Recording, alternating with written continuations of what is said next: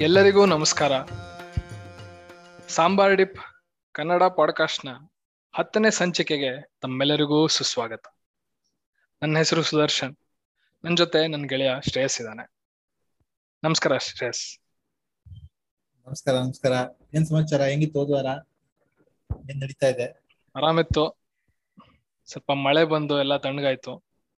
Correct R C B ಅವ್ರು ಹೆಂಗೋ ಟೂರ್ನಿಯಿಂದ ಹೊರಗೆ ಹೋಗಕ್ಕೆ ನೋಡ್ತಾ ಹ್ಮ್ ಈ ಸಲ ಚಿಪ್ ನಮ್ದೆ ಅಂತ ಫೈನಲಿ ಗ್ಯಾರಂಟಿ ಆಗ್ತಾ ಇದೆ. ಅಯ್ಯೋ. ಬೇಗ ಮುಗಿದ್ರೆ ಒಂಥರ ಒಳ್ಳೇದು ಆಮೇಲೆ ನೋಡೋದು ಉಳಿಯುತ್ತೆ ಟೂರ್ನಮೆಂಟ್ ಇದು ವರ್ಷಾನ್ ಗಟ್ಲೆಯಿಂದ ನಡೀತಿದೆ ಅಂತ ಅನಿಸ್ತಿದೆ ಇದು ಐ ಪಿ ಎಲ್ ಸಾಕಾಗೋಗಿದೆ ಈಗ. ಹೌದೌದೌದು. ತುಂಬಾ ಟೈಮ್ ನಡಿ ಹತ್ತು ಟೀಮ್ ಬೇರೆ ಅಲ್ವಾ? ಹತ್ತು ಟೀಮು ಹದಿನಾಲ್ಕು ಹದ್ನಾಲ್ಕ್ ಆಡ್ತಾ ಇದಾರೆ. ಮೊದ್ಲು ಎಂಟೇ ಟೀಮ್ ಹದ್ನಾಲ್ಕ್ ಮ್ಯಾಚ್ ಆಡ್ತಾ ಇದ್ರು. ಸೊ ಸುಮಾರು ಟೈಮ್ ನಡೀತಾ ಇದೆ ನನಗೂ ಅನಿಸ್ತಾ ಇದೆ. ಇಂಟ್ರೆಸ್ಟ್ ಬರ್ತಾ ಇಲ್ಲ ಇವಾಗ. ಹೌದು. ಮತ್ತೆ ಮಸ್ಕು ಟ್ವಿಟರ್ ಪ್ರೈ ಮಾಡ್ದಂಗೆ ಕಾಣ್ತಾ ಇದ್ದಾನೆ. ನನಗೇನೋ ಬ್ಲಫ್ ಅನ್ಸಿತ್ತು ಡೀಲ್ ಇವಾಗ ಯಾಕಂದ್ ನೋಡಿದ್ರೆ ಶೇರ್ ಎಲ್ಲ ಏಟ್ ಬಿಲಿಯನ್ ಟೆಸ್ಲಾ ಶೇರ್ಸ್ನ ಸೆಲ್ ಮಾಡಿದಾನೆ ಮತ್ತೆ ಸಿಇಒ ನ ಲೈನ್ ಅಪ್ ಮಾಡಿದಾನೆ ಹೊಸ ಸಿಇಒ ನ ಅಂತೆಲ್ಲ ಸುದ್ದಿ ಬರ್ತಾ ಇದೆ. ಹೌದು ಹೌದು. ಸೊ ಮೋಸ್ಟ್ಲಿ ಡೀಲ್ ಆಗ್ಬೋದು ಆಗಬಹುದು ಅಂತ ಅನಿಸ್ತಾ ಇದೆ ಬಟ್ ಇನ್ನೂ ಡೌಟೇ ಜನ ಎಲ್ಲ ಆಗೋಗಿದೆ ಅಂತಾನೆ ಅನ್ಕೊಂಡು ಜೀವನ ನಡೆಸ್ತಿದ್ದಾರೆ. ಫುಲ್ ಎಷ್ಟೋ ಜನ ಫುಲ್ ಗಾಬರಿ ಬಿದ್ದಿದ್ದಾರೆ. Left wing U S media full ಅಂತೂ ಬಾ- ಗಾಬರಿ ಹೋಗ್ಬಿಟ್ಟಿದೆ. ನಾಜಿ ಅಂತೆಲ್ಲ ಕಂಪೇರ್ ಮಾಡ್ತವ್ರೆ ಮಸ್ಕ್ ನಾನು. ಹಿಂಗೆ ಅಂತ ಹೋದ ಈ ಲಾಜಿಕ್ ಎಲ್ಲಿಂದ ಕ್ರಿಯೇಟ್ ಆಗಿದೆ ಅಂತ ಗೊತ್ತಾಗ್ತಿಲ್ಲ ನನಗೆ. ಸೌತ್ ಆಫ್ರಿಕನ್ ಇಮಿಗ್ರೆಂಟ್ ಅಮೆರಿಕದಲ್ಲಿ ನಾಜಿ ಅಂತ ಐಡೆಂಟಿಫೈ ಆಗೋದು ಹೆಂಗೆ ಅನ್ನೋದೇ ಗೊತ್ತಾಗ್ತಿಲ್ಲ. ಅಲ್ಲಿಗೆ ಇವತ್ತಿನ ಮೊದಲನೇ ವಿಷಯಕ್ಕೆ ಹೋಗೋಣ. ಹಿಂದಿ ಹೇರಿಕೆ. ಇದು ಸ್ವಲ್ಪ ನಗು ಬರ್ತಾ ಇದೆ. ಅಜಯ್ ದೇವಗನ್ ಒಂದು ಟ್ವೀಟ್ ಮಾಡಿದ್ದ. ನೋಡಿದ್ದೇನೆ ಅದು. ಅದೇ ಏನೋ ಹಿಂದಿ ರಾಷ್ಟ್ರ ಭಾಷೆ ಏನೋ ಮಾಡಿದ್ದ ಅದ. ಹಾ ಕಿಚ್ಚ ಸುದೀಪ್ ಏನೋ ಹೇಳಿ ಹೇಳಿಕೆ ಕೊಟ್ಟಿದ್ದಕ್ಕೆ ಆ ಅದ್ರ ಅದಕ್ಕೆ ಪ್ರತಿಕ್ರಿಯವಾಗಿ ಒಂದು ಟ್ವೀಟ್ ಮಾಡಿದ್ದ. ಅದರಲ್ಲಿ ಆ, ಹಿಂದಿ ರಾಷ್ಟ್ರ ಭಾಷೆ ಆ ನೀವೆಲ್ಲ ಹಿಂದಿಗೆ ಯಾಕೆ ಹಂಗಾದ್ರೆ ಡಬ್ ಮಾಡ್ತೀರಾ? ಆ ತರದೆಲ್ಲ ಲಾಜಿಕ್ ಕೊಟ್ಟಿದ್ದ. ಅದ್ ಯಾವ ಲಾಜಿಕ್ ಅಂತ ಗೊತ್ತಾಗ್ಲಿಲ್ಲ. ಅವರು ಬೇರೆ ಬೇರೆ ಭಾಷೆಯಲ್ಲಿ ಡಬ್ ಮಾಡ್ತಾರೆ. ಮತ್ತ ಅವನು ಹಾ ದೃಶ್ಯಂ ಮೂವಿನ ಅಷ್ಟು ದೊಡ್ಡ ಹಿಟ್ ಆಯ್ತು ಅವಂದೆ ಅವನು ಅಲ್ಲಿಂದನೇ ಎತ್ತಿದ್ದು. ಹೌದೌದು. ಅಂದ್ರೆ ಇದು ಹೊಸ ಕತೆ ಏನಲ್ಲ ಈ ತರ ಸ್ವಲ್ಪ ಉತ್ತರ ಭಾರತದವರು ಹಿಂದಿನ ಎಲ್ಲರೂ ಬಳಸ್ಬೇಕು ಅನ್ನೋ ಒಂದು ಅವ್ರ ತಲೆಯಲ್ಲಿರೋ ಐಡಿಯಾ ಇದೆಯಲ್ಲ? ಹ್ಮ್. ಇದು ಹೊಸ್ತೇನಲ್ಲ ಇದು. ಇದು ಅವಾಗ ಅವಾಗ ಉದುರ್ತಾ ಇರುತ್ತೆ. ಅಮಿತ್ ಶಾ ಒಂದ್ಸಲಿ ಹೇಳ್ಬಿಟ್ಟಿದ್ರು ಬೇರೆ ಬೇರೆ ರಾಜ್ಯದವರೆಲ್ಲ ಪರಸ್ಪರ ಮಾತಾಡಕ್ಕೆ ಹಿಂದಿನ ಯೂಸ್ ಮಾಡ್ಬೇಕು ಅಂತ. ಸೊ ಅದಕ್ಕೂ ಸ್ವಲ್ಪ ಬೆಂಕಿ ಹತ್ತಿತ್ತು. ಇನ್ನೊಂದ್ ಮಜಾ ಏನ್ ಅನ್ಸೋದು ಅಂದ್ರೆ ನನಗೆ ಈ ತರ ಹಿಂದಿ ಏರಿಕೆ ಸಿಚುಯೇಷನ್ ಬಂದಾಗೆಲ್ಲ ನಮ್ಮ ರಾಜ್ಯ ರಾಜಕಾರಣಿಗಳೆಲ್ಲ ಒಂದಾಗ್ಬಿಡ್ತಾರೆ ಫೈನಲಿ ನಮ್ಮ ಕಾಂಗ್ರೆಸ್ ಬಿಜೆಪಿ ಅವರೆಲ್ಲ ಯಾವಾಗ್ಲೂ ಕಿತ್ತಾಡ್ತಾ ಇರೋರು ಸಡನ್ ಆಗಿ ಎಲ್ಲರಿಗೂ ಒಂದೇ ವಾಯ್ಸ್ ಬಂದ್ಬಿಡುತ್ತೆ. ಬೇರೆ ಎಲ್ಲಾ ವಿಷಯದಲ್ಲೂ ನಮ್ಮ ಈ ಬಿಜೆಪಿಯವರು ಸಮರ್ಥಿಸ್ಕೊಳ್ಳೋರು ಆ ಇದ್ರಲ್ಲಿ ಯಾಕೋ ಸರಿಯಾದ ಸ್ಟ್ಯಾಂಡ್ ತಗೊಂಡಿದ್ದಾರೆ ಅನ್ಸುತ್ತೆ. ಅದ್ರಲ್ಲೂ ಒಬ್ಬೊಬ್ರು ಇದಾರೆ. ಅವರಿಗೂ ಮುಂಚೆ ಅವ್ರ ಹೇಳಿಕೆನೂ ಇತ್ತು. ಹಿಂದಿನ ಯಾಕೆ ನಾವು ಬೇರೆ ರಾಜ್ಯಗಳ ಜೊತೆ ಕಮ್ಯುನಿಕೇಟ್ ಮಾಡಕ್ಕೆ ಯಾಕೆ ಉಪಯೋಗಿಸಬಾರ್ದು ಅಂತ. ಆದ್ರೆ ಒಂದು ನನಗೂ ಡೌಟ್ ಇದೆ ಇವಾಗ. ಇವಾಗ ಬೇರೆ ಬೇರೆ ರಾಜ್ಯದ ಜೊತೆ ಕಮ್ಯುನಿಕೇಟ್ ಮಾಡಕ್ಕೆ ನಮ್ಗೊಂದು ಕಾಮನ್ ಲ್ಯಾಂಗ್ವೇಜ್ ಬೇಕಾಗಿರೋದು ಹೌದು? ಆ ಲ್ಯಾಂಗ್ವೇಜ್ ಇಂಗ್ಲಿಷ್ ಆಗಬಾರ್ದು? ಇಂಗ್ಲಿಷ್ ಇದೆಯಲ್ಲ ಯಾಕೆ ಆಗ್ಬೇಕದು? ಒಂದ್ ಪರಕೀಯರ ಭಾಷೆನ ನಾವ್ ಯಾಕೆ ಬಳಸ್ಕೊಬೇಕು ಅನ್ನೋ ಕ್ವಶನ್ ಬರ್ತಾ ಇಲ್ಲ ನಿಂಗೆ? ಆ, ಈಗ ಕೊಟ್ಟೋಗಿದ್ದದು ಸರಿ ಇಲ್ಲ ಏನು ಈ ತರದೆಲ್ಲ ಈ ತರ ಈ ತರ ಸೆಂಟಿಮೆಂಟ್ ಇಲ್ಲ ನಿನಗೆ? ಆ ತರ ಸೆಂಟಿಮೆಂಟ್ ಅಂತೂ ಇಲ್ವೇ ಅಲ್ಲ. ಯಾಕಂದ್ರೆ ಈಗ ನೀನು ಇಂಟರ್ನ್ಯಾಷನಲ್ ಏನೋ ಈಗ ಅಲ್ಲ ಹಿಂದಿ ಅಲ್ಲ ಗುರು ಹಿಂದಿ ಹೇರಿಕೆ ಆಗಲ್ಲ ನಿಮ್ಗೆ. ಬ್ರಿಟಿಷ್ ಇಂಗ್ಲಿಷ್ ಹೇರಿಕೆ ಮಾತ್ರ ಓಕೆ ಇಂಗ್ಲಿಷ್ ಹೇರಕ್ಕೆ ಆಗೋಗಿದೆಯಲ್ಲ? ಈಗ ಆಗೋಗಿರೋದ್ರ ಬಗ್ಗೆ ಯೋಚನೆ ಮಾಡಬಾರ್ದು. ಇನ್ನು ಮುಂದಾಗೋದಕ್ಕೆ ಬೇಡ ಅಂತ ನಿಲ್ಬೇಕು. ಜಾಗತಿಕ ದಬ್ಬಾಳಿಕೆ ತಡ್ಕೊಳಕ್ ರೆಡಿ ಇದ್ದೀರಾ? ಬಟ್ ಇನ್ನು ನಮ್ದೇ ದೇಶದ ದಬ್ಬಾಳಿಕೆ ಹಿಂದಿನ ತಡ್ಕೊಳಕ್ ರೆಡಿ ಇಲ್ಲ. ಅಲ್ಲ ಈಗ ನೋಡು ಹಿಂದಿ ಇಂಗ್ಲಿಷ್ ನಿಂದ್ ತಗೋಬಿಟ್ರೆ ಎರಡು ಪರ್ಪಸ್ ಸಾಲ್ವ್ ಆಗುತ್ತೆ. ಇಲ್ಲಿ ದೇಶದ ಒಳಗೂ ಮಾತಾಡಕ್ಕಾಯ್ತು. ಆಮೇಲೆ ಅಂತಾರಾಷ್ಟ್ರೀಯವಾಗೂ ಅದನ್ನ ಉಪಯೋಗಿಸ್ಬೋದು. ಸೊ ಒಂದ್ ಕಲ್ಲಿಂದ ಎರಡ್ ಹಕ್ಕಿ ಹೊಡೆದಂಗ ಆಯ್ತಲ್ಲಿ ಅಲ್ಲಿ. ಪ್ರತಾಪ್ ಸಿಂಹ ಮಾತ್ರ ಏನೋ ಮೊನ್ನೆ ಒಂದು ವಿಡಿಯೋ ರಿಲೀಸ್ ಮಾಡಿದ್ರು. ಅದ್ರಲ್ಲಿ ಪ್ರತಾಪ್ ಸಿಂಹ ಹಿಂದಿನ ಯೂಸ್ ಮಾಡ್ಬೋದು ನಾವು ಅಂತ ಸಜೆಸ್ಟ್ ಮಾಡ್ದಂಗ ಇತ್ತು. ಹ್ಮ್. ಈಗ ನಾವ್ ಮಾಡ್ತೀವಲ್ಲ? ನಮ್ಮ ಕಲೀಗ್ಸ್ ಆಗ್ಲಿ ನಮ್ ಇವರೆಲ್ಲ ಬಂದವ್ರಾಗ್ಲಿ ಅವ್ರ ಜೊತೆ ಎಲ್ಲ ಮಾತಾಡಕ್ ನಾವು ಹಿಂದಿನೇ ಉಪಯೋಗಿಸ್ತೀವಿ ನಮ್ಗೆ ಗೊತ್ತಿದ್ರೆ. ಅವ್ರ ಯಾವ ತರ ಮಾ ಹೇಳ್ತಿದ್ದಾರೆ ಅಂತ ಗೊತ್ತಾಗ್ತಿಲ್ಲ. ಅಂದ್ರೆ ಅಡ್ಮಿನಿಸ್ಟ್ರೇಟಿವ್ ಲ್ಯಾಂಗ್ವೇಜ್ ಅಂತ ಹಿಂದಿ ಉಪಯೋಗಿಸ್ಬೇಕು ಅಂತಾನೆ ಹೇಳ್ತಿರೋದು ಅವರು. ಅದನ್ನ ಆದ್ರೆ ನಮ್ಗೆ ಅದೆಲ್ಲ ಓದಕ್ಕೆ ಬರಲ್ವೇ? ಎಷ್ಟೋ ಜನ ಹಿಂದಿ ಓದೇ ಇಲ್ಲ ದಕ್ಷಿಣ ಭಾರತದಲ್ಲಿ. ಯಾಕಂದ್ರೆ ಕಂಪಲ್ಸರಿ ಇಲ್ಲ ಅದು. ಸೊ ಇಂಗ್ಲಿಷ್ ಎಲ್ಲರೂ ಕಲ್ತಿರ್ತಾರೆ ಎಲ್ಲರೂ ಓದಿರ್ತಾರೆ ಇವಾಗ. ಅದಿದ್ರೆ ಸುಲಭ. ಅಂದ್ರೆ ಕರ್ನಾಟಕದಲ್ಲಿದೆ ನಾವೆಲ್ಲ ಓದಿರ್ತೀವಲ್ಲ ಥರ್ಡ್ ಲ್ಯಾಂಗ್ವೇಜ್ ಇರುತ್ತೆ ನಮ್ಗೆ ನಮ್ಗೆಲ್ಲ ಬಂದಿರುತ್ತೆ ಐ ಥಿಂಕ್ ಇವರು ತಮಿಳ್ನಾಡಲ್ಲಿ ತಮಿಳ್ನಾಡಲ್ಲಿ ಇಲ್ಲ. ಕೊನೆಗೆ ಇದು ಪೊಲಿಟಿಕಲ್ ವೆಪನ್ ಇದು ರಾಜಕೀಯಕ್ಕೆ ಯೂಸ್ ಆಗೋದು ಇದು ಹ್ಮ್. ಇದೊಂದು ವಿಷಯದಲ್ಲಿ ಅಲ್ಲ ಡಬ್ಬಿಂಗ್ ವಿಷಯದಲ್ಲೂ ಈ ತರ ಸುಮಾರು ಆಗಿತ್ತು. ಕನ್ನಡಕ್ಕೆ ಡಬ್ ಮಾಡ್ಬೇಕೋ ಬ್ಯಾಡವೋ ಕನ್ನಡ ಉಳಿಯುತ್ತೋ ಇಲ್ವೋ ಏನೇನೋ ಅಂತ. ಏನೋ ಇದು ಕರೆಕ್ಟ್ ಆಗಿ ಆನ್ಸರ್ ಇಲ್ಲ ಇವಕ್ಕೆಲ್ಲ ಹ್ಮ್. ಈಗ ನಾವು ಕೊಡ್ತೀರಾ ಪುಷ್ ಬ್ಯಾಕ್ ಈಗಾಗ್ಲಿ? ಅದಕ್ಕೊಂದು ಕಾರಣ ಇದೆ. ಈಗ ಬ್ರಿಟಿಷರು ಮಾಡಿದ್ದ ಅದೇ ಅಂತ ತಗೋಣ ಅಲ್ಲಿ ಮಕ್ ಮಕಾಲೆ ಎಜುಕೇಶನ್ ಪಾಲಿಸೀಸ್ ಏನಿತ್ತು ಆ ಅರ್ಲಿ ಏಟೀನ್ ಏಟೀನ್ ಥರ್ಟೀಸ್ ಅಲ್ಲಿ ಅನ್ಸುತ್ತೆ ಅವಾಗ ಇಂಟ್ರೊಡ್ಯೂಸ್ ಮಾಡಿದ್ದದು. ಆ ಅದ್ರ ಪ್ರಕಾರ ಅವನ್ದ ಲಾರ್ಡ್ ಮಕಾಲೆ ಅಂತ ಕೊಟ್ರು ಅವನಿಗೆ. ಸೊ ಅವನು ಸ್ಟಡಿ ಮಾಡಿದ್ದ. ಅವನೇನ್ ಹೇಳಿದ್ದ ಅಂದ್ರೆ ಇವ್ರಿಗೆ ಫಸ್ಟ್ ಇವ್ರದ್ದು ನೇಟಿವ್ ಹತ್ತಾರು ಹತ್ತು ಹನ್ನೆರಡು ಲ್ಯಾಂಗ್ವೇಜ್ ಇದೆ, ಅವ್ರ ತರನೇ ಎಜುಕೇಶನ್ ಸಿಸ್ಟಮ್ ಇದೆ. ಇದನ್ನ ಹಿಂಗೆ ಬಿಟ್ರೆ ನಮ್ ಅವ್ರನ್ನ ಆಳಕ್ಕಾಗಲ್ಲ. ಸೊ ನಾವು ಒಂದು ಸಿಸ್ಟಮ್ ಆಫ್ ಎಜುಕೇಶನ್ ಸಿಸ್ಟಮ್ ತರಬೇಕು. ಇಂಗ್ಲಿಷ್ನ ಕಲಿಸ್ಬೇಕು ಅವರಿಗೆಲ್ಲ. ಅಂದ್ರೆ ಅವರಲ್ಲೇ ಒಂದು class of people who want to be western ಅಂದ್ರೆ ಒಂದ್ ಸ್ವಲ್ಪ ಇಂಗ್ಲಿಷ್ ಮ್ಯಾನ್ ತರ ಆಗ್ಬೇಕು ಅವರು. ಅದನ್ನ ಆಸೆ ಪಡ್ಬೇಕು ಅವರು ಆತರ ಒಂದು ಕ್ಲಾಸ್ನ ಸೃಷ್ಟಿ ಮಾಡಿದ್ರೆ ಆಮೇಲೆ ಅವ್ರ ಒಂಥರ ಇಲೈಟ್ ಕ್ಲಾಸ್ ಆಗಿ ಬೇರೆಯವರೆಲ್ಲ ಅವ್ರನ್ನ ಓಕೆ ಹಿಂಗಾಗ್ಬೇಕು ಅಂತ ಒಂದು ಆದರ್ಶ ಆದಂಗ ಆಗತ್ತೆ. ಆತರ ಒಂದು ಸಿಸ್ಟಮ್ ರೆಡಿ ಮಾಡಕ್ಕೆ ಈ ತರ ಅದನ್ನೆಲ್ಲ ನಿಲ್ಸಿ ಇಂಗ್ಲಿಷ್ ಎಜುಕೇಶನ್ ಸಿಸ್ಟಮ್ ಮತ್ತೆ ಅದೇ ಕಲ್ಚರಲ್ ಲಿಮೆಂಟ್ ಅನ್ನೆಲ್ಲ ತೆಗೆದು ಬ್ರಿಟಿಷ್ ಎಜುಕೇಶನ್ ಸಿಸ್ಟಮ್ ತಂದಿದ್ದು. ಸೊ ಅದೊಂಥರ ಫಾರ್ಮುಲಾ ಇಲ್ಲೂ ಆತರ ಆಗ್ಬೋದು ಅಂತ ಹೆದರಿಕೆ ಇದೆ ತುಂಬಾ ಜನಕ್ಕೆ. ಅಂದ್ರೆ ಹಿಂದಿ ಕಲ್ಚರ್ ಟೇಕ್ ಓವರ್ ಮಾಡತ್ತೆ ಅಂತನಾ? ಹಾ. ಸೊ ಕಲ್ಚರಿಗೆ ಮೇನ್ ಒಂದು ಇದೇನು ಅಂದ್ರೆ ಭಾಷೆ. ಹೆಬ್ಬಾಗಿಲ ಅಂತಾನೆ ಹೇಳ್ಬೋದು. ಒಂದು ಕಲ್ಚರ್ ಅಂತ ಒಂದಿದ್ರೆ ಅದಕ್ಕೆ ಪ್ರಥಮ ಹೆಬ್ಬಾಗ್ಲೇ ಭಾಷೆ. ಸೊ ಅದರಿಂದಾನೇ ಕರೆಕ್ಟ್ ಆಗಿ ಆ ಕಲ್ಚರಿಗೆ ಇಂಟ್ರೊಡ್ಯೂಸ್ ಇಂಟ್ರೊಡ್ಯೂಸ್ ಆಗದ್ ನಾವು. ಅದನ್ನ ಸ್ಥಾಪನೆ ಮಾಡ್ಬಿಟ್ರೆ ಸರಿಗೆ. ಆಮೇಲೆ ಕಲ್ಚರ್ ಇಂಟ್ರೊಡ್ಯೂಸ್ ಮಾಡೋದು ತುಂಬಾ ಈಸಿ ಹೌದು ಒಂದ್ ಲೆಕ್ಕಕ್ಕೆ ಹೌದು. ಬಟ್ ನಿನ್ ನಿನ್ ಪ್ರಕಾರ ಇದನ್ನ ಆರ್ಗ್ಯೂ ಮಾಡ್ತಿರೋರು ಈ ಲೆವೆಲ್ ಯೋಚನೆ ಮಾಡಿದ್ದಾರೆ ಅನ್ಸುತ್ತೆ ನಿಂಗೆ? ಹಿಂದಿ ಹೇರಿಕೆ ಅಂತ ತಕ್ಷಣ ನಮ್ ಸಂಸ್ಕೃತಿ ಬದಲಾಗುತ್ತೆ ಅಂತ. ಡೌಟ್ ಇದೆ ನನಗೆ. ಡೌಟ್ ಇದೆ ಡೌಟ್ ಇದೆ. ಪೊಲಿಟಿಕಲಿ ಯೋಚನೆ ಮಾಡಿರ್ತಾರೆ. ಅದ್ ಹೌದು. ಆದ್ರೂ ಖಂಡಿತ ನಮ್ಗೆ ಅಂದ್ರೆ ಭಾಷೆಗೆ ಅದರದೇ ಆದ ಒಂದು ಸೊಗಡಿದೆ ಅದರದೇ ಆದ ಒಂದು ಸಂಸ್ಕೃತಿ ಅದರಿಂದ ಖಂಡಿತವಾಗ್ಲೂ ಬರುತ್ತೆ. ಗೊತ್ತಿಲ್ಲ ಆದ್ರೆ ಯಾವ ಲೆವೆಲ್ಗೆ ಅದ್ರದ್ದೊಂದು ನಮ್ಮ ಮೇಲೆ ಇಂಪ್ಯಾಕ್ಟ್ ಇದೆ ಸಬ್ ಕಾನ್ಶಿಯಸ್ ಅಲ್ಲಿ ಅಂತ ಗೊತ್ತಿಲ್ಲ. ಈಗ ಭಾಷೆ ವಿಷಯವಾಗಿ ಮಾತಾಡ್ಬೇಕಾದ್ರೆ ಒಂದ್ ಸ್ವಲ್ಪ ಆಳವಾಗಿ ನೋಡೋಣ. ಸೊ ಆಗ್ಲೇ ಹೇಳ್ದಂಗೆ ಈಗ ಕಲ್ಚರಿಗೆ ಅಂದ್ರೆ ಭಾಷೆನೇ ಒಂದು ಹೆಬ್ಬಾಗ್ಲು. ಈಗ ಸಾಮಾನ್ಯವಾಗಿ ನೋಡಿದ್ರೆ ಭಾರತದಲ್ಲಿ ಎಲ್ಲರೂ ಎರಡು ಭಾಷೆ ಅಂತೂ ಬರುತ್ತೆ ಎಲ್ಲರಿಗೂ. ಅಲ್ವಾ? ಹಾ ಎರಡಂತೂ ಕಲ್ತಿರ್ತಾರೆ. ಉತ್ತರ ಭಾರತ ಹಾ ಉತ್ತರ ಭಾರತದಲ್ಲೂ ಹಿಂದಿ ಹಾರ್ಟ್ ಲ್ಯಾಂಡ್ ಅಂತ ಏನ್ ಹೇಳ್ತಾರೆ. ಅಲ್ಲಾದ್ರೂ ಅವರದ್ದು ಈ ಭೋಜ್ಪುರಿ ಅಥವಾ ಅವರದೇ ಒಂದಷ್ಟು ಸಬ್ ಲ್ಯಾಂಗ್ವೇಜಸ್ ಇದೆ ಹಿಂದಿ ಸಿಮಿಲರ್ ಅದಕ್ಕೆ ಸೊ ಅಲ್ಲೂ ಸಾಧಾರಣವಾಗಿ ಎರಡ್ ಲ್ಯಾಂಗ್ವೇಜ್ ಅಂತ ಹೇಳ್ಬೋದು. ಈ ಬಾರ್ಡರ್ ಇಲ್ಲಿರೋರು ಒಂದೊಂದ್ಸತಿ ಮೂರ್ ಭಾಷೆನೂ ಕಲ್ತ ಕಲಿಯಕ್ ಚಾನ್ಸ್ ಇದೆ. ಆದ್ರಿಂದ ನಾವೆಲ್ಲ ಸ್ವಲ್ಪ ಮಲ್ಟಿ ಕಲ್ಚರಲ್ ಅಂತಿದ್ದೇವೆ ನಾ ಅಂದ್ರೆ ಆಗಿರ್ತೀವಿ. ಡಿ, ಬೈ ಡಿಫಾಲ್ಟ್ ಭಾರತದವರು ಸ್ವಲ್ಪ ಮಲ್ಟಿ ಕಲ್ಚರಲ್ ಆಗಿರ್ತೀವಿ. ನಂಗೇನ್ ಅನ್ಸದಂದ್ರೆ ಈಗ ನಾವು ಇದ್ ನೋಡ್ತೀವಲ್ಲ ಇಂಡಿಯನ್ ಸಿಇಒಸ್ ಇಷ್ಟೆಲ್ಲಾ ಜನ ಇಂಡಿಯನ್ ಸಿಇಒಸ್ ಇದಾರೆ. ಇಂಡಿಯನ್ಸ್ ಬೇರೆ ದೇಶಕ್ಕೆ ಹೋದ್ರೆ ತುಂಬಾ ಪ್ರಾಸ್ಪರ್ ಆಗ್ತಾರೆ. ಆ ತರದೆಲ್ಲ ನ್ಯೂಸ್ ಬರ್ತಿರತ್ತಲ್ಲ. ನಂಗೇನ್ ಅನ್ಸುತ್ತೆ ಅಂದ್ರೆ, ಈ, ಇಲ್ಲೇನ್ ನಾವು ಈ ಕ್ವಾಲಿಟೀಸ್ ಅನ್ನು ತಗೊಂಡ್ ಹುಟ್ಟಿರ್ತೀವೋ ಇಲ್ಲಿ ಬೇರೆ ಬೇರೆ ಕಲ್ಚರಿಗೆ ಎಕ್ಸ್ಪೋಸ್ ಆಗಿರ್ತೀವಿ ಮೊದ್ಲೇ.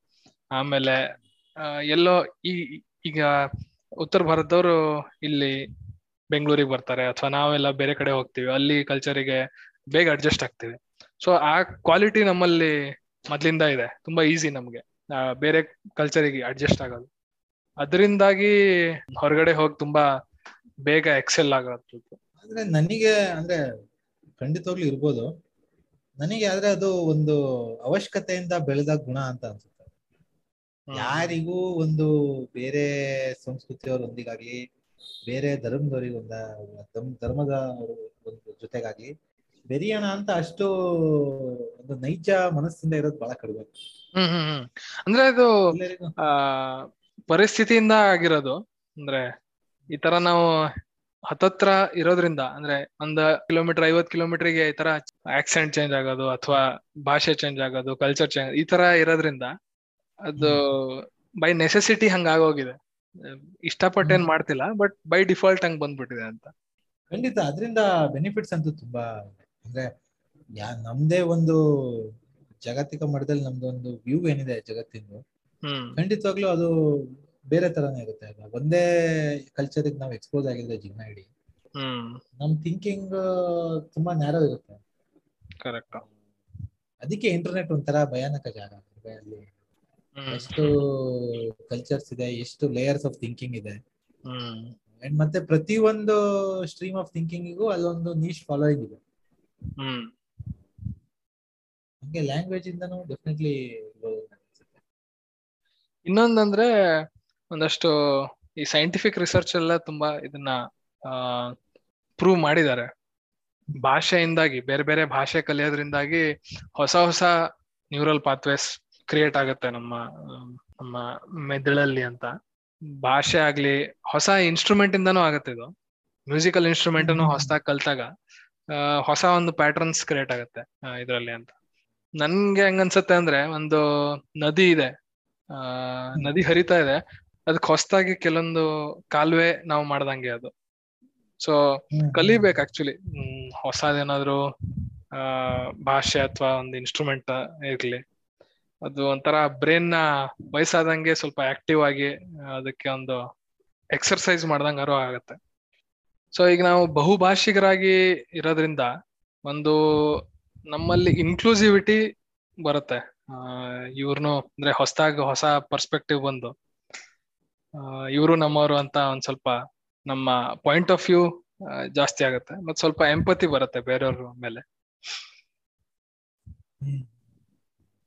ಖಂಡಿತ ಈಗ ಹೊಸದಾಗಿ ಯಾರನ್ನಾರು ಭೇಟಿ ಆಗ್ತೀವಿ ನಾವು. ಅವ್ರನ್ನ ಈ ಕಾಮನ್ ಲ್ಯಾಂಗ್ವೇಜ್ ಆದ್ರೆ ಇಂಗ್ಲಿಷ್ ಅಲ್ಲಿ ಮಾತಾಡ್ ಮಾತಾಡ್ಸಿ. ಏನಾದ್ರು ಮಾತಾಡಿದ್ರೆ ಒಂದ್ ಲೆವೆಲ್ ಅಲ್ಲಿ ಏನೋ ಪರಿಚಯ ಆಗ್ತಾರೆ. ಆದ್ರೆ ನಾವು ಯಾವಾಗ ಅವರ ಮಾತೃಭಾಷೆಯಲ್ಲಿ ಏನಾದ್ರು ಮಾತಾಡಿದ್ರೆ ಅವ್ರಿಗೆ ಖುಷಿಯಾಗಿ ಅವರು ಒಂದ್ ಲೆವೆಲ್ ಜಾಸ್ತಿ ನಮ್ ಫ್ರೆಂಡ್ಶಿಪ್ ಆಗ್ಲಿ ಒಡ್ನಾಟ ಒಡನಾಟ ಆಗ್ಲಿ ಒಂದ್ ಲೆವೆಲ್ ಜಾಸ್ತಿ ಆಗತ್ತೆ.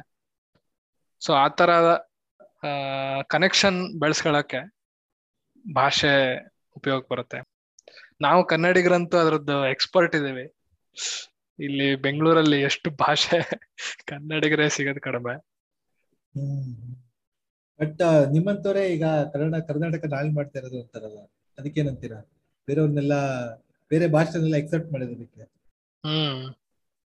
ಅದು ಅವರಿಗೂ ಅರ್ಥ ಆಗ್ಬೇಕು ಅವರಿಗೂ ಅರ್ಥ ಮಾಡಿಸ್ಬೇಕು. ಈಗ ನಾವ್ ಹೆಂಗ್ ಅವ್ರ ಮಾತೃಭಾಷೆಯಲ್ಲಿ ಮಾತಾಡಿದ್ರೆ ಅವ್ರಿಗೆ ಖುಷಿ ಆಗತ್ತೆ ಅಂತ ಅಥವಾ ಒಂಥರ ಕನೆಕ್ಷನ್ ಅನ್ಸುತ್ತೋ ಆತರ ಅವರಿಗೂ ಅನ್ಸ್ಬೇಕು.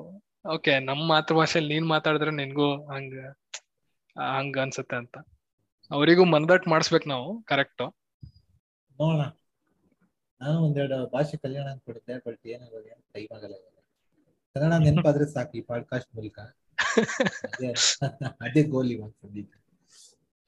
ಇದ್ರದ್ದು ಇನ್ನೊಂದು ಎಕ್ಸ್ಟ್ರೀಮ್ ಇದಾರೆ. ಆ ನಮ್ ಭಾಷೆ ಮಾತ್ರ ನಮ್ಗ್ ಬೇಕು ಬೇರೆ ಭಾಷೆ ಯಾವ್ದು ಬೇಡ ಅಂತ. ಈ ತಮಿಳ್ನಾಡಲ್ಲೂ ನೋಡ್ಬೋದು. ಅದಕ್ಕೆ ನಾನು ಹೇಳ್ತೀಯ ನೀನು? ಏನ್ ಮಾಡಕ್ಕಾಗಲ್ಲ ಮಾನಸಿಕ ಅಸ್ವಸ್ಥತೆ ಎಲ್ಲಾ ಭಾಷೆಗಳಲ್ಲೂ ಇರುತ್ತೆ. ಕನ್ನಡ ಭಾಷೆ ತಮಿಳ್ ಭಾಷೆ ಎಲ್ಲರಿಗೂ ಏನೋ ಪ್ರೀತಿ ಜಾಸ್ತಿ ಆದಾಗ ಅದು ಆತರದ್ದು ತರದ್ದು ಏನೋ ಒಪಿನಿಯನ್ಗಳು ಬರ್ತವೆ ಏನ್ ಮಾಡಕ್ಕಾಗಲ್ಲ ಅಂದ್ರೆ ರಿಸ್ಕ್ ಏನು ಅಂದ್ರೆ ಈ ಕೆಲವೊಂದ್ ಜನ ಬೆಂಗಳೂರಲ್ಲಿ ಇದ್ಕೊಂಡು ಹತ್ತು ಇಪ್ಪತ್ತು ವರ್ಷ ಮೂವತ್ತು ವರ್ಷ ಇರ್ತಾರೆ ಉತ್ತರ ಭಾರತದಿಂದ ಬಂದು. ಕನ್ನಡ. ಗೊತ್ತಿಲ್ಲ.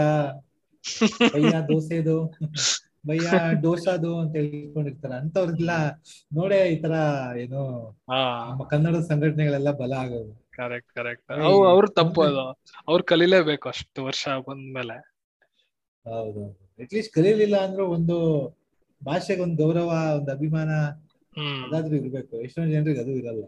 ಇದನ್ನೆಲ್ಲ ನೋಡಿದ್ಮೇಲೆ ಸ್ವಲ್ಪ ನಮ್ಮ ಸಂಘಟನೆಯವ್ರಿಗೂ ಬೆಂಬಲ ಕೊಡೋಣ ಅಂತ ನಮ್ಗೂ ಅನ್ಸುತ್ತೆ. ಹೌದು. ಹಂಗಾರೆ ಲಾಸ್ಟಿಗೆ ಹಿಂದಿ ಹೇರಿಕೆ ಮಾಡಕ್ ಯಾರು ಹೋಗ್ಬಾರ್ದು. ರಾಷ್ಟ್ರ ಭಾಷೆ ಅಂತೂ ಅಲ್ವೇ ಅಲ್ಲ ಅದು. ಆ ಎಲ್ಲ ಬೇರೆ ಬೇರೆ ಭಾಷೆಗಳಲ್ಲಿ ಅದು ಒಂದು ಭಾಷೆ ಅಂತ ಎಲ್ಲರೂ ಫಸ್ಟ್ ತಿಳ್ಕೋಬೇಕು ಅದನ್ನ. ರಾಷ್ಟ್ರ ಭಾಷೆ ಅಂತ ತಪ್ಪ ತಪ್ಪಾಗಿ ಕಲ್ತ್ಕೊಬಿಟ್ಟಿದ್ದಾರೆ ಎಲ್ಲರೂ. ಅಟ್ಲೀಸ್ಟ್ ಉತ್ತರ ಭಾರತದವರು ಅದನ್ನ ಆತರ ಕಲ್ತ್ಬಿಟ್ಟಿದ್ದಾರೆ. ರಾಷ್ಟ್ರ ಭಾಷೆ ಅಂತ ಅದನ್ನ ಪುಸ್ತಕದಲ್ಲೆಲ್ಲ ಸರಿ ಮಾಡ್ಬೇಕು. ರಾಷ್ಟ್ರಭಾಷೆ ಅಲ್ಲ ಬೇರೆ ಭಾಷೆಗಳೆಲ್ಲ ಒಂದು ಭಾಷೆ ಅದೊಂದು ಭಾಷೆ ಅಂತ.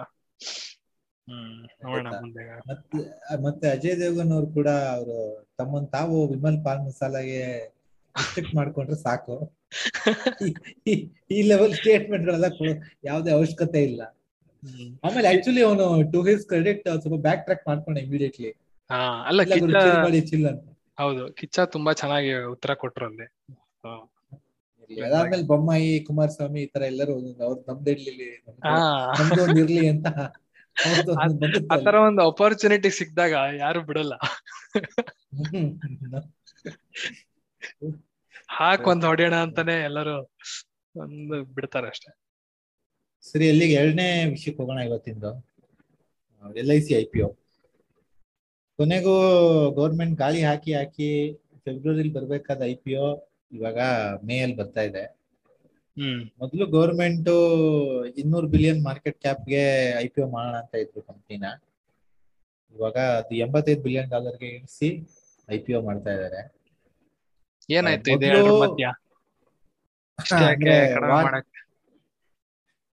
ವಾರ್- ಸ್ಟಾರ್ಟ್ ಆದ್ಮೇಲೆ ಒಂದು ಮಾರ್ಕೆಟ್ ಸೆಂಟಿಮೆಂಟ್ ಜನರಲಿ ಅಷ್ಟು ಚೆನ್ನಾಗಿಲ್ಲ. ಹಾಗಾಗಿ ಡೀಲ್ ಆಗ್ಲಿ ಅನ್ನೋ ಒಂದು ಉದ್ದೇಶದಿಂದ ಗೌರ್ಮೆಂಟ್ ಗೌರ್ಮೆಂಟಿಗೆ ಅಲ್ಲಿ ನಾವು ಕ್ರೆಡಿಟ್ ಕೊಡ್ಲೇಬೇಕಾಗತ್ತೆ. ಅದನ್ನ ಡೀಲ್ ಮಾಡ್ಲೇಬೇಕು. ಮೊದ್ಲು ಹೆಂಗಿತ್ತು ಅಂದ್ರೆ ನಮ್ದೇ ದುನಿಯಾ ಎಷ್ಟು ಕಾಲ ತಳ್ಬೋದು ಇದನ್ನ ಅನ್ನೋ ಮೆಂಟಾಲಿಟಿಲಿ ಇದ್ರು. ಇವಾಗ ಡೀಲ್ ಆದ್ರೆ ಸಾಕು ಅನ್ನೋ ಲೆವೆಲ್ಗೆ ಬಂದಿದ್ದಾರೆ. ಮೊದ್ಲು ಎಪ್ಪತ್ ಸಾವಿರ ಕೋಟಿ ಎಷ್ಟು ಅಂದ್ರೆ ಹತ್ತು ಬಿಲಿಯನ್ ಡಾಲರ್ಸ್ ಅರೌಂಡ್ ಸೆಲ್ ಮಾಡೋ ಯೋಚನೆ ಇತ್ತು. ಇವಾಗ ಮೂರ್ ಮೂರು ಮೂರುವರೆ ಪರ್ಸೆಂಟ್ ಅಷ್ಟೇ ಇಪ್ಪತ್ತೆರಡು ಸಾವಿರ ಕೋಟಿ ಸೆಲ್ ಮಾಡ್ತಾ ಇದ್ದಾರೆ ಯಾವ್ದೇ ರೇಟಿ ಫಂಡ್ ರೇಸ್ ಮಾಡ್ತಾ ಇಲ್ಲ ಬರೀ ಮೂರುವರೆ ಪರ್ಸೆಂಟ್ ಸ್ಟೇಕ್ ಸೇಲ್ ಆಗ್ತಾ ಇದೆ ಗೌರ್ಮೆಂಟ್ ಓಕೆ. ಎಲ್ ಐ ಸಿದು ನಿಜ ಹೇಳ್ಬೇಕು ಅಂದ್ರೆ ಟ್ರ್ಯಾಕ್ ರೆಕಾರ್ಡ್ ಅಷ್ಟೇ ಚೆನ್ನಾಗಿಲ್ಲ. ಒಂದು ಆಸ್ ಎ ಬಿಸ್ನೆಸ್ ಭಯಾನಕ ಚೆನ್ನಾಗಿದೆ. ಅಂದ್ರೆ ಅವ್ರದ್ದು ಒಂದು ನೆಟ್ವರ್ಕ್ ಏನಿದೆ ಆಲ್ ಓವರ್ ಇಂಡಿಯಾ ಅದು ಇವತ್ತಿಗೂ ಅನ್ಪ್ಯಾರಲ್ಡ್ ಇದೆ. ಹಳ್ಳಿ ಹಳ್ಳಿಲೂ ಒಂದು ಎಲ್ ಐ ಸಿ ಏಜೆಂಟ್ಗಳ ಒಂದು ನೆಟ್ವರ್ಕ್ ಇದೆ. ಆ ರೀಚ್ ಮತ್ತೆ ಆ ಡಿಸ್ಟ್ರಿಬ್ಯೂಷನ್ ಸಖತ್ತಾಗಿದೆ. ಹೌದು. ಆದ್ರೆ ಅದು ಅಸೆಟ್ ಗ್ರೋತ್ ಅಲ್ಲಾಗ್ಲಿ ಪ್ರಾಫಿಟ್ ಗ್ರೋತ್ ಅಲ್ಲಾಗ್ಲಿ ಅದ್ರಲ್ಲಿ ಏನು ಕಾಣ್ತಾ ಇಲ್ಲ. ಇಷ್ಟು ದೊಡ್ಡ ಕಂಪ್ನಿಗೆ ಏಯ್ಟಿ ಬಿಲಿಯನ್ ಡಾಲರ್ಸ್ ಕಂಪ್ನಿಗೆ four hundred million profit declare ಮಾಡ್ತಾ ಇದ್ದಾನೆ ವರ್ಷಕ್ಕೆ. ಸೊ ಗೊತ್ತಿಲ್ಲ ಏನಾಗುತ್ತೆ ಅಂತ ನೋಡ್ಬೇಕು. ಆದ್ರೆ ಎಂಬೆಡೆಡ್ ವ್ಯಾಲ್ಯೂ ಪ್ರಕಾರ ನೋಡಿದ್ರೆ ಇನ್ಶೂರೆನ್ಸ್ ಕಂಪ್ನಿಗೆ ಅದ್ ನೋಡೋದು. ಪ್ರಕಾರ ನೋಡಿದ್ರೆ ಚೀಪ್ ಆಗೇ ತರ್ತಾ ಇದ್ದಾನೆ. ಒಟ್ಟು ಸಬ್ಸ್ಕ್ರೈಬ್ ಆಗ್ಲಿ ಪಬ್ಲಿಕ್ ಆಗ್ಬಿಡ್ಲಿ ಅನ್ನೋ ಯೋಚನೆ ಇದೆ ಇಲ್ಲಿ. ಹ್ಮ್ ಹ್ಮ್. ಇದರಿಂದಾಗಿ ಬೇರೆ ಇನ್ಶೂರೆನ್ಸ್ ಲಿಸ್ಟೆಡ್ ಪ್ಲೇಯರ್ಸ್ಗೆ ಹೆಂಗೆ ಆ, ಏನ್ ಎಫೆಕ್ಟ್ ಅವ್ರದ್ದು? ಜನರಲಿ ಏನು ಎಫೆಕ್ಟ್ ಇಲ್ಲ ಆಕ್ಚುಲಿ ಸ್ವಲ್ಪ ಕ್ಯಾಪಿಟಲ್ ಫ್ಲೋಸ್ ಎಲ್ಲ ಬೇರೆ ಕಡೆ ಡೈವರ್ಟ್ ಆಗುತ್ತೆ. ಅಂದ್ರೆ ಮೊದಲು ಇಂಡಸ್ಟ್ರಿಲಿ ಮೂರ್ನಾಲ್ಕು ಕಂಪ್ನಿಗಳು ಅಷ್ಟೇ ಲಿಸ್ಟೆಡ್ ಇದ್ವು. ಇವಾಗ ಸೆಕ್ಟರ್ ಸ್ಪೆಸಿಫಿಕ್ ಫಂಡ್ಸ್ ಎಲ್ಲ ಇಲ್ಲಿಗೂ ಸ್ವಲ್ಪ ಅಲೋಕೇಟ್ ಮಾಡ್ತವೆ. ಅದಲ್ಲದೆ ಎಲ್ ಐ ಸಿ ನಂಬರ್ಸ್ ಎಲ್ಲ ಪಬ್ಲಿಕ್ ಆಗುತ್ತೆ. ಇಷ್ಟು ದಿನ ತೀರಾ ರಿಪೋರ್ಟಿಂಗ್ ಎಲ್ಲ ಒಂದು ರೆಗ್ಯುಲೇಷನ್ ಏನ್ ಬೇಕಿತ್ತು ಅದಷ್ಟೇ ಮಾಡ್ತಾ ಇದ್ರು. ಒಂದು ಪಬ್ಲಿಕ್ ಕಂಪ್ನಿ ಆದ್ಮೇಲೆ ರೆಗ್ಯುಲೇಷನ್ ಬೇರೆ ತರ ಇರುತ್ತೆ ಡಿಸ್ಕ್ಲೋಜರ್ಸ್ ಎಲ್ಲ ಬೇರೆ ತರ ಇರುತ್ತೆ.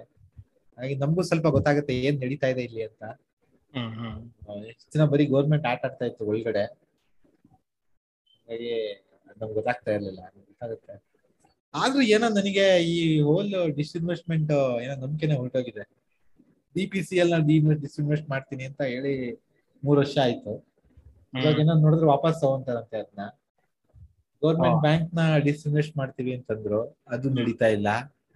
ಆಮೇಲೆ ಸೇಲ್ನ ಮಾಡ್ತೀವಿ ಅದು ಇದು ಮತ್ತೊಂದ್ ಮಾಡ್ತೀವಿ ಕಾನ್ಕಾರ್ ಮಾಡ್ತೀವಿ ಏನು ಆಗ್ಲಿಲ್ಲ. ಕೊನೆಗೆ ಇವಾಗ ಏನೋ ಎಲ್ ಐ ಸಿ ಹೆಂಗೋ ಒಂದು ಒಳಗಡೆ ಗ್ಯಾಪ್ ಅಲ್ಲಿ ಬರ್ತಾ ಇದೆ. ಆಗೋ ತರ ಕಾಣ್ತಾ ಇದೆ. ಇನ್ನೊಂದು ಟ್ರೆಂಡ್ ನೀನ್ ನೋಟಿಸ್ ಮಾಡಿದ್ಯಾನೋ ಗೊತ್ತಿಲ್ಲ. ಹಿಸ್ಟಾರಿಕ್ಲಿ ಈ ದೇಶದಲ್ಲಿ ಯಾವುದೇ ಈ ದೇಶದಲ್ಲಿ ಅಂತಲ್ಲ ಗ್ಲೋಬಲಿನೂ ಅಷ್ಟೇ ಎಲ್ಲಿ ಗೌರ್ಮೆಂಟ್ ಮತ್ತೆ ಪ್ರೈವೇಟ್ ಸೆಕ್ಟರ್ ಕಂಪೀಟ್ ಮಾಡುತ್ತೆ ಗೌರ್ಮೆಂಟ್ ಯಾವತ್ತೂ ಸೋಲುತ್ತೆ ಇವಾಗ ಬ್ಯಾಂಕಿಂಗ್ ಅಲ್ಲಿ ಕಂಪೇರ್ ಮಾಡಿದೆ ನೀನು. ನೈನ್ಟೀನ್ ಏಯ್ಟೀಸ್ ಅಲ್ಲೆಲ್ಲ ಬರೀ ನ್ಯಾಷನಲೈಸ್ಡ್ ಗೌರ್ಮೆಂಟ್ ಬ್ಯಾಂಕ್ಸ್ ಇತ್ತು. ಆಮೇಲೆ ಲೇಟ್ ನೈಂಟೀಸ್ ಅಲ್ಲಿ ಟೂ ತೌಸಂಡ್ಸ್ ಅಲ್ಲಿ Kotak bank H D F C ಇವೆಲ್ಲ ಸ್ಟಾರ್ಟ್ ಆಗಿ ಇವತ್ತು ಸಿಕ್ಕಾಪಟ್ಟೆ ಮಾರ್ಕೆಟ್ ಶೇರ್ ಇದೆ ಪ್ರೈವೇಟ್ ಬ್ಯಾಂಕ್ಸ್ ಹತ್ರ. ಮತ್ತೆ every year for the last twenty years government companies government banks are losing market share deposit ಅಲ್ಲಿ ಇರ್ಬೋದು ಅಥವಾ ಲೋನ್ ಗ್ರೋತ್ ಅಲ್ಲಿ ಇರ್ಬೋದು. ಪ್ರತಿ ವರ್ಷನೂ ಮಾರ್ಕೆಟ್ ಶೇರ್ ಮಾಡಿದ್ವಿ ಇನ್ನು ಏರ್ಲೈನ್ಸ್ ನೋಡಿದ್ರೆ ನಾವು ಮೊದಲು ಗೌರ್ಮೆಂಟ್ ಏರ್ಲೈನ್ ಒಂದೇ ಇತ್ತು. ಅದಕ್ಕೆ ಏನಾಯ್ತು ಅನ್ನೋ ನಮ್ಗೆ ಏರ್ ಇಂಡಿಯಾಗೆ ಏನಾಯ್ತು ಅನ್ನೋ ನಮ್ಗೆಲ್ಲ ಗೊತ್ತಿಲ್ಲ. ಹೀಗೆ ಪ್ರತಿ ಒಂದು ಇಂಡಸ್ಟ್ರಿಲು ಗೌರ್ಮೆಂಟ್ ಎಲ್ಲಿ ಪ್ರೈವೇಟ್ ಪ್ಲೇಯರ್ಸ್ ಜೊತೆ ಕಂಪೀಟ್ ಮಾಡ್ತಾ ಇದೆ ಅಲ್ಲಿ ಎಲ್ಲದ್ರಲ್ಲೂ ಹೊಗೆನೆ ಜಾಸ್ತಿ ಸೊ ಕಂಪೀಟ್ ಮಾಡ್ಬೇಕಾ ಬೇಡವಾ ಫಸ್ಟ್ ಆಮೇಲೆ ಕಂಪೀಟ್ ಮಾಡ್ಬೇಕು ಅಂದ್ರೆ ಅವ್ರ ಏನ್ ಚೇಂಜಸ್ ಮಾಡ್ಕೋಬೇಕು? ನನ್ನ ಪ್ರಕಾರ ಗೌರ್ಮೆಂಟ್ ಕಂಪೀಟ್ ಮಾಡಬಾರ್ದು. ಯಾಕಂದ್ರೆ ಗೌರ್ಮೆಂಟ್ಗೆ ಕಂಪೀಟ್ ಮಾಡಕ್ ಆಗಲ್ಲ. ಗೌರ್ಮೆಂಟ್ ಕಂಪ್ನೀಸ್ ಅಲ್ಲಿ ಇನ್ಸೆಂಟಿವ್ ಒಂದು ಸರಿಯಾಗಿ ಸೆಟಪ್ ಆಗಿರಲ್ಲ. ಎರಡನೇದಾಗಿ ಪೊಲಿಟಿಕ್ಸ್ ಇಂಟರ್ಫಿಯರ್ ಆಗ್ತಾ ಇರತ್ತೆ. ಮೊದಲು ಕಾಂಗ್ರೆಸ್ ಕಾಲದಲ್ಲಿ ಬಿಜೆಪಿ ಕಾಲದಲ್ಲಿ ಕೂಡ ಹೇಗೆ ಗೌರ್ಮೆಂಟ್ ಬ್ಯಾಂಕ್ಸ್ಗಳ ಹೆಡ್ಗಳಿಗೆ ಗೌರ್ಮೆಂಟ್ ಅಫಿಷಿಯಲ್ಸ್ ಇಂದ ಗೌರ್ಮೆಂಟ್ ಪೊಲಿಟಿಷಿಯನ್ಸ್ ಇಂದ ಕಾಲ್ ಬರ್ತಾ ಇತ್ತು ಇವ್ರಿಗೆ ಸಾಲ ಕೊಡಿ ಅವ್ರಿಗೆ ಸಾಲ ಕೊಡಿ ಅನ್ನೋದು. ಆ ತರದ ಒಂದು ಸ್ಟ್ರಕ್ಚರ್ ಸೆಟಪ್ ಇರುತ್ತೆ ಗೌರ್ಮೆಂಟ್ ಕಂಪ್ನೀಸ್ ಅಲ್ಲಿ. ಹಾಗಾಗಿ ಅದು ಲಾಂಗ್ ಟರ್ಮ್ ಪ್ರಾಬ್ಲಮ್ ಕ್ರಿಯೇಟ್ ಮಾಡೇ ಮಾಡುತ್ತೆ. ಹಾಗಾಗಿ ಗೌರ್ಮೆಂಟ್ ಕಂಪ್ನೀಸ್ಗಳು ಬಿಸ್ನೆಸ್ ಅಲ್ಲಿ ಇರೋದು ಒಳ್ಳೇದಲ್ಲ. ಮತ್ತೆ ಗೌರ್ಮೆಂಟ್ ಫಂಡಮೆಂಟಲ್ ಅಜೆಂಡಾ ಜನರನ್ನ ಚೆನ್ನಾಗಿ ನೋಡ್ಕೊಳ್ಳೋದು. ಪ್ರಾಫಿಟ್ ಮಾಡೋದಾಗ್ಲಿ ಬಿಸ್ನೆಸ್ ಮಾಡೋದಾಗ್ಲಿ ಅಲ್ಲ ಗೌರ್ಮೆಂಟ್ ಕೇವಲ ರೆಗ್ಯುಲೇಷನ್ ಅಲ್ಲಿ ಇರೋದು ಇನ್ ಜನರಲ್ ಬೆಟರ್ ಒಂದ್ಸಲಿ ಗೌರ್ಮೆಂಟ್ ಕಂಪ್ನಿ ಆದ್ಮೇಲೆ ಏನಿಲ್ಲ ದೇವ್ರನ್ನ ಬೇಡ್ಕೊಬೇಕು ನಾವು. ಯಾವ್ದೇ ಪ್ರೈವೇಟ್ ಕಂಪ್ನೀಸ್ ಬರದೇ ಇರ್ಲಿ. ಮೊನೋಪಲಿ ಮೇಂಟೈನ್ ಆಗ್ಲಿ ಅಂತ ಅವಾಗ ಪ್ರಾಫಿಟ್ ಮಾಡ್ಕೊಂಡಿರ್ತಾವೆ ನೋಡೋಣ ಏನಾಗುತ್ತೆ ಬರೀ ಸಬ್ಸ್ಕ್ರೈಬ್ ಆಗ್ಬೇಕಾ ಬೇಡವಾ? ಫೈನಾನ್ಷಿಯಲ್ ಅಡ್ವೈಸ್ ಅಲ್ಲ. ಆದ್ರೆ ಕೇವಲ ಮೂರುವರೆ ಪರ್ಸೆಂಟ್ ಸೆಲ್ ಮಾಡ್ತಾ ಇದ್ದಾರೆ ಎರಡು ವರ್ಷದ ಒಳಗಡೆ ಅದು ಎಪ್ಪತ್ತೈದು ಪರ್ಸೆಂಟ್ ತರಬೇಕು ಅವರು. ಹಾಗಾಗಿ ಇನ್ನೂ ಇಪ್ಪತ್ತ್ ಮೂರು ಪರ್ಸೆಂಟ್ನ ತ್ರೀ ಇಯರ್ಸ್ ಅಲ್ಲಿ ಮಾರ್ತಾರೆ. ಅದು ಏನಿಲ್ಲ ಅಂದ್ರೂ ಒಂದು ಏನೋ ಒಂದ್ ಲಕ್ಷ ಕೋಟಿಗೂ ಹೆಚ್ಚು supply fifteen twenty billion dollars ಅಷ್ಟು. ಅಷ್ಟು ಸಪ್ಲೈ ಹಿಟ್ ಆದಾಗ ಸ್ಟಾಕ್ ಏನಾಗುತ್ತೆ ಅನ್ನೋದು ಯಾರೇ ಊಹಿಸ್ಬೋದು. ಹಾಗಾಗಿ ಅವ್ರ ಜಜ್ಮೆಂಟ್ ಯೂಸ್ ಮಾಡ್ಲಿ ಅಂತ ಹೇಳ್ತೀನಿ ನಾಟ್ ಫೈನಾನ್ಷಿಯಲ್ ಅಡ್ವೈಸ್ ಹೌದು. ನೋಡೋಣ ಏನಾಗುತ್ತೆ ಅಂತ. ಇನ್ನೇನು ಈ ವಾರನೇ ಓಪನ್ ಮತ್ತೆ ಇನ್ನೊಂದ್ ಏನ್ ಮಾಡಿದಾರೆ ಗೊತ್ತಾ? ಎಲ್ಲದನ್ನು ಸೆಕೆಂಡ್ ಮಾಡಕ್ಕೆ policy holder discount employee discount ಅದಕ್ಕೆ ಡಿಸ್ಕೌಂಟ್ ಅಂತ ಎಲ್ಲರೂ ಹೇಳಿದ್ದಾರೆ ಹಾಗಾಗಿ ಎಲ್ಲರೂ ಜನ ಆಕರ್ಷಿತರಾಗಿ ನಂದು ಒಂದ್ ಇರ್ಲಿ ಅಂತ ಒಂದೊಂದು ಲಾಟ್ ಹಾಕಿರ್ತಾರೆ. ಸರಿ ಹಂಗಾರೆ ಅಲ್ಲಿಗೆ ಈ ಸಂಚಿಕೆ ಮುಕ್ತಾಯವಾಗಿದೆ. ಸಲಹೆಗಳು ಸೂಚನೆಗಳಿದ್ರೆ ಕಮೆಂಟ್ ಮಾಡಿ, ಟೀಕೆಗಳಿದ್ರೆ ಡಿ ಎಂ ಮಾಡಿ. ಮುಂದಿನ ವಾರ ಯಾವಾಗ ಬರ್ತೀವೋ ಗೊತ್ತಿಲ್ಲ. ಯಾಕಂದ್ರೆ ಈ ವಾರ ನರ್ವಸ್ ನೈಂಟೀಸ್ ತರ ಒಂಬತ್ತನೇ ಎಪಿಸೋಡ್ ಅಲ್ಲಿ ಭಯ ಬಿದ್ದು ಹತ್ತನೇ ಎಪಿಸೋಡ್ ಲೇಟ್ ಆಗಿ ಬಿಟ್ಟಿದೀವಿ ಹಾಗೆ ಮುಂದಿನ ಸಂಚಿಕೆಗಳು ಕೂಡ ವಾರದ ಮಧ್ಯಾಹ್ನ ಬರ್ಬೋದು ವೀಕೆಂಡ್ ಬರದೇ ಇರ್ಬೋದು. ಸಮಯ ಆದಾಗ ಮುಂದಿನ ವಾರ ಮತ್ತೆ ಮುಂದೆ ಬರ್ತೀವಿ. ಅಲ್ಲಿವರೆಗೂ ಎಲ್ಲ ಆರಾಮಾಗಿರಿ.